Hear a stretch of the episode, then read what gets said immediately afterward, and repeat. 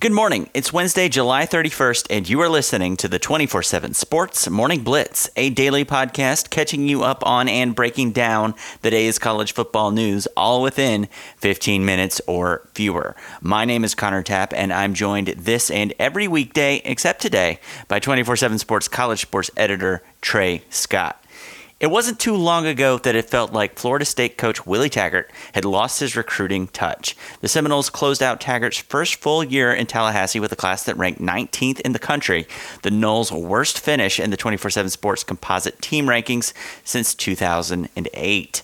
The perception was even worse than that number 19 might have you believe, as FSU had a decommit list that looked like a top 10 class in its own right, and prized QB commit Sam Howell had flipped to North Carolina during the early signing period, and the Seminoles were never able to fill his spot, leaving them disastrously thin at the quarterback position after the departure of DeAndre Francois. But after a big recruiting weekend and another big addition on Tuesday, the 2020 class is slowly falling in line with what we expect out of Taggart and FSU more generally. The Noles jumped to number 11 and are knocking on the door of a top 10 class after the commitment Tuesday night of four-star all-purpose back Jaylan Knighton, who a week ago looked like he could be Ohio State bound.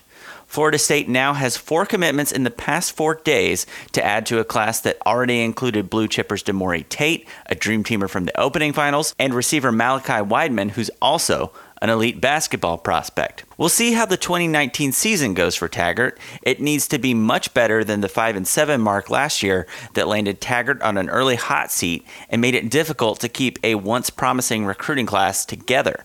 If things continue on an upward trend, it feels like we might look back on this week as the turning point during which the Noles began to ascend to their rightful spot atop the recruiting food chain. Jaylan Knighton was one of three Deerfield Beach teammates committing to FBS programs on Tuesday night, with high three-star wideout DeJuan McDougal heading to Maryland and four-star receiver Bryce Gowdy committing to Jeff Collins' program at Georgia Tech. 247 Sports released its updated top 247 for the class of 2021 on Tuesday. That's junior prospects heading into their junior season this fall.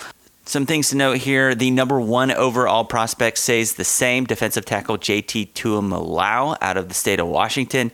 And the number two spot, Corey Foreman, a defensive end out of Corona, California, rises 10 spots to number two overall. And we've also got defensive tackle Leonard Taylor rising 26 spots to number five overall. The only programs with players in the top 10 committed right now are Ohio State, who have secured the pledge of Buckeye State defensive end Jack Sawyer, and Washington. The Huskies have locked up UW legacy Sam Hewart, the top quarterback prospect in the class of 2021.